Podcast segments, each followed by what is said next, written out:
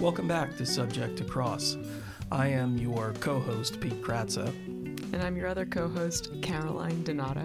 That's the first time I've ever started it. And it, Pete started it because I can't start it. I'm too tired. um, what are we talking about today?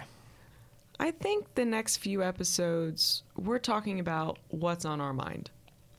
And what's on our mind is reflective of things we've been working on, but kind of broader broader topics than that because we're not going to talk about our actual clients. Um, something that's been on our mind and is constantly Speak on our for yourself. mind. There's rarely anything on my mind. Aside from paddle and Yeah. your cats, Right. and your kids, Right. In that order. and your wife. Yeah, she. Well, I gotta say she's first. She's number one. Yeah. Um, but something that's been on my mind is mitigation and sentencing. And it's on my mind because when we get any sort of case, we we start our analysis of the case almost backwards. What are the charges? What's the gravity of the charges? And then what is the conduct? And then how can we approach the conduct, the charges, and then if there's exposure to criminal responsibility for that, how can we get the best outcome for in the case? And when anybody is charged with a crime, that's inherently aggravating because crimes are inherently aggravating. So what do you do to balance that out and try to get a good outcome for a client who is responsible for criminal offenses? Mitigation. Mitigation is the op- opposite of aggravation. Good facts, good things a client can do. So, any case we ever have, whether it's a trial or a plea or some sort of criminal culpability or allegation, we are always looking at it from a, a well rounded point of obviously we got here because there's some concern, something happened to even bring a client to us, and how can we address it to the most effective for in the most effective way for the client. Yeah, I, I, I hesitate. And I'm looking at the ceiling while you're talking, but I am like listening to everything that you're, saying. You're not rolling your eyes. That's I'm not. No. That's being I had pensive. a doctor like that once. He would never make eye contact with you. He would always be looking somewhere else, but I knew he was thinking. I was thinking. I hesitate to speak in absolutes. There are some cases that that we handle uh, and that I've handled historically where it's all or nothing. In other words, they're saying that the client did it. Client might have an alibi. Client is just it, it wasn't me. You know, the shaggy defense. So I'm not necessarily looking at mitigation in those cases. Those cases are we're trying it to win it. But what you said about working backwards, if there is a client who, if we do have a client who clearly has some level of culpability, and a lot of our cases are like that. You know, it's it's they've charged four things and they might be uh, responsible for one of them. But what we look at, we do work. I do work backwards. We look at what the exposure is on each allegation against them, and we target the ones that we want to avoid, and then we talk about how we're going to avoid them, whether that is factually, you know, in terms of a defense, or whether it is in in terms of trying to negotiate with a prosecutor, and that's where mitigation is extremely important. I think I was using the term mitigation in a broader sense because we're speaking to a broad audience. You know, mitigation in our field uh, specifically can mean, you know, doing some sort of, um, you know, rehabilitation or addressing culpability. You know, I'm responsible for this, but here's how I'm going to get to the root of the issue. This is how, you know, do a forensic psychological evaluation, do a drug and alcohol evaluation, a mental health evaluation, follow recommended treatment. That is some legal mitigation. But when, when I was talking about it from the outset of a case, mitigation to me and speaking to lay people is also, well, what are some defenses that can be mitigating in the face of an aggravating case? Um, that can be factually mitigating when it comes to negotiating an outcome. But the point of this is is every time we're looking at a case and we're trying to figure out how to resolve it, we're looking at it from all different angles. Um, Well, I think that's what separates good defense lawyers from a lot of prosecutors. You know, I like to take shots at prosecutors um, who tend to be more black and white and at times myopic. I do think that there are a lot of people who do what we do who might scratch the surface of things like mitigation. And they are doing their clients a disservice not to think ahead, not to look at the case from, from all angles. And to you have to have contingent plans, right? You know, we're, we're going to try the case. We're going to we're going to try to get the client acquitted. But if the client's not acquitted of everything, we better damn well have a plan B, which is okay, we go into damage control mode. And the time to go into damage control mode isn't after you get a verdict, it's preparing for that.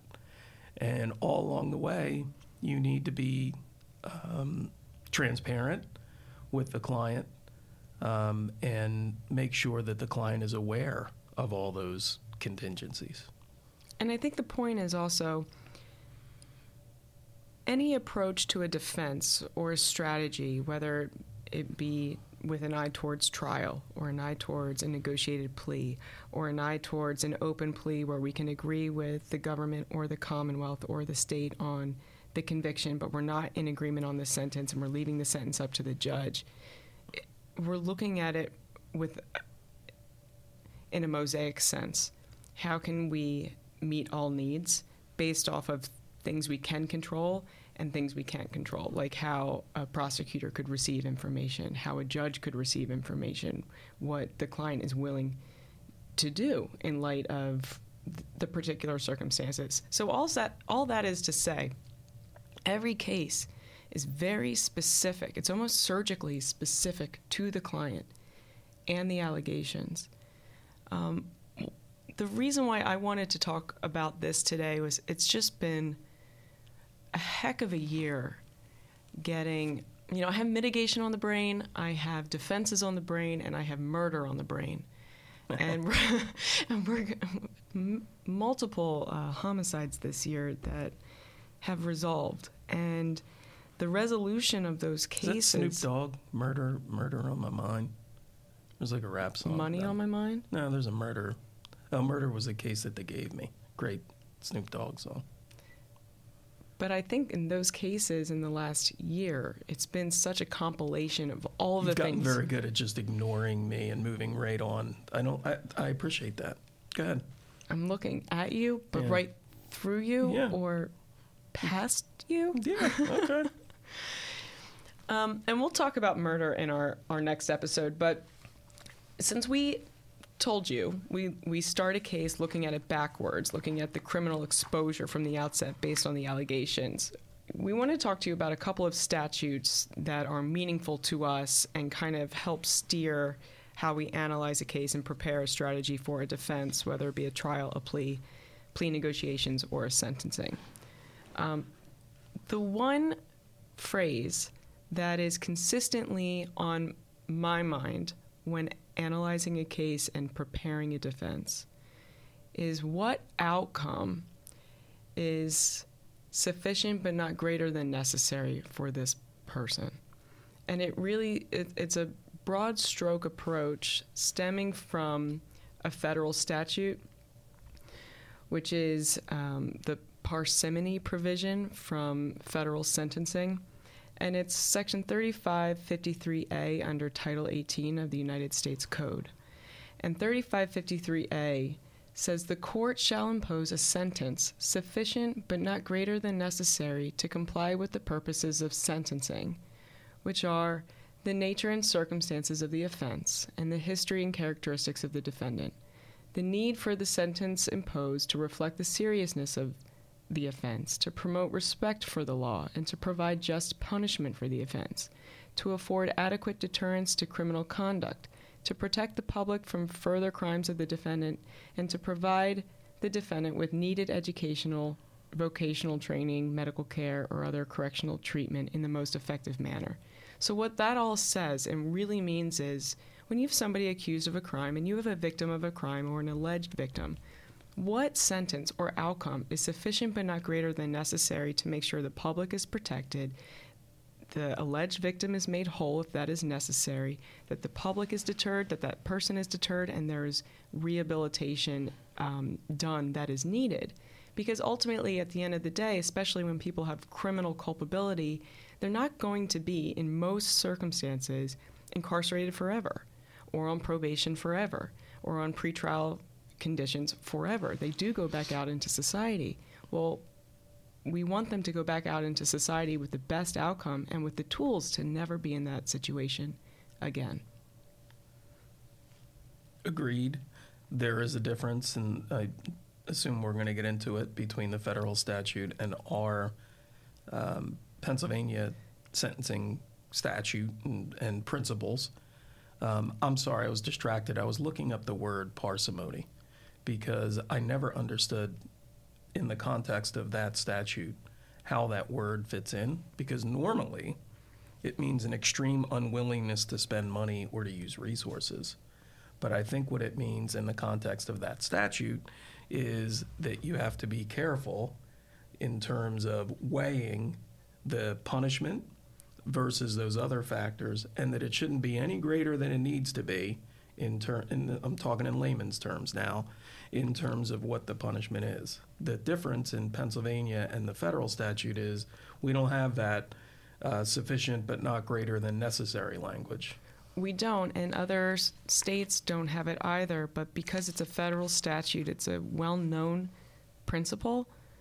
Uh, judges do rely on it to make practical decisions when they are weighing the offense conduct and the offender in front of them and in rendering a decision. Um, I used it recently in the context of plea negotiations for a first degree homicide case in a different state because it was relevant. It, it, was relevant not only to the mitigation of the client, you know, the rehabilitation needs of the client, the upbringing of the client, but it was also relevant to the offense conduct, which I was uh, submitting to the prosecutors was different than that which was alleged. It was lesser. So it's all to say that it's not a one size fits all for every case. It's not a one size fits all for every person, nor should it be. And our state uh, statute does not have this language. Um, yeah, I was. Um, gonna, you want me to read that? Yeah, go ahead. All right. Um, I was looking up another statute because I'm. It's not working. Um, this is from uh, Title 42, Section 9721, general standards. And again, similar to the uh, federal statute that Caroline relied upon, you know, that, that statute talks about factors to be considered in imposing a sentence. Um, in this one, it's called general standards. In selecting from the alternatives set forth in subsection A, which include an order of probation, guilt without further penalty, that's rarely um, administered partial confinement, total confinement, etc. Um, the court shall follow the general principle that the sentence imposed should call for total confinement, consistent with another section relating to total confinement, and the protection of the public, the gravity of the offense as it relates to the impact on the life of the victim and on the community, and the rehabilitative needs of the defendant. Um, so there's you know none of that uh, uh, sufficient but not greater than necessary language. But as Caroline stated earlier, you can still argue to it, argue it. Frankly, in my experience, it depends on the judge because some judges will just say, "Well, this is the standard I'm using in in Pennsylvania." I, I've argued it multiple times in Pennsylvania, and the judges actually have been receptive because it's arguing it in tandem with Pennsylvania's mm-hmm. statutes. Um, and it's really just a greater principle of what's fair here. You know, what's the fair outcome? What's going to make uh, the victim whole? What's going to make the DA's office or the government satisfied? Um, what's going to make sure our client gets the best outcome, takes responsibility if there is responsibility to take, but also does well in the future? And the broader point here, it seems to me, is that when we are making the decision, um, it, collectively with a client that they're going to be uh, pleading guilty or or that they've been you know after a trial they've been convicted and we're preparing for sentence. It's very important to pay attention to the language of the pertinent sentencing statutes, not just to calculate the guideline sentence. And that'll be a future podcast because they've changed. They're going to change all these uh, the sentencing guidelines in Pennsylvania. Um, but the point is that the language of these statutes, I find it as a practical um, uh, uh, practice point. In other words, when we're going through the sentencing, and, and I know you do this as well, Caroline, if we submit a sentencing memorandum, you use the language of the statutes and you kind of remind the judge, you know, the, of, of the factors. Like, and I was distracted earlier. I apologize. This general standards talks about Section 9725 relating to total confinement. Well, that statute has some helpful language as well. The court shall impose a sentence of total confinement if, having regard to the nature and circumstances of the crime and the history, character, and condition of the defendant, it is of the opinion that total confinement is necessary because one, there is undue risk that during confinement the defendant will commit another crime. Two, the defendant is in need of correctional treatment that can be provided most effectively by his commitment to an institution. Or three, a lesser sentence will depreciate the seriousness of the crime of the defendant. In Pennsylvania and, and federally, we have guidelines the guidelines, unless there is a mandatory sentence that applies, and there are not a lot of mandatory sentences in Pennsylvania aside from murder and, and um, DUI. DUI statutes. The judge has discretion, and we're constantly in the context of uh, uh, pleas, particularly pleas where the, the sentence is going to be up to the judge. That's an open plea. Um, trying to get the judge to exercise their discretion. We first try to get a DA to exercise their discretion. That sometimes is like banging my head against this uh, wooden table. But failing that, we take it to the judge, and that's an, an open plea, and that's where all these sentencing factors come in. There's also language in the Pennsylvania sentencing guideline statute um, about the purpose of a sentence pursuant to the guidelines in Pennsylvania, and it, it shares that language again. Uh, the, gu- the guidelines establishes a sentencing system with a primary focus on retribution, but one in which the recommendations allow for the fulfillment of other sentencing purposes, including rehabilitation, deterrence, and incapacitation. Incapacitation meaning just get them off the street, deterrence meaning deter the public generally from doing that kind of behavior, deterring the person who committed the behavior. This is specific deterrence from doing it. Um, rehabilitation, that could take so many different forms mental health, drug and alcohol, um, some form of rehabilitation to make sure they get to the root of why that offense behavior was even done in the first place. But what's different in Pennsylvania versus federally is it's that primary focus on retribution it's um, it, it, it's it's just meaner. It's meaner. yeah, it's it's you know people who are in the position of co- committing crimes. Most of them aren't sociopathic. Most of them aren't people that need to be taken off the street indefinitely. There's some sort of correctional action that usually needs to be taken if there is criminal responsibility. And that's why I like the federal statute more. It gives the judge more discretion and it puts the government on notice of that discretion as to what's really fair here for this person. So, anyway, we won't belabor the point. Um, Pete and I have had a lot of very serious cases this year that have resolved very favorably for our clients for good reason. And this language is something that we rely on very early on and throughout the course of our defense strategy in obtaining those results. And I don't think it's something that the public tends to know about unless you're in the criminal law world. But, you know, people make jokes, you know, how do criminal lawyers sleep at night? No, I sleep great.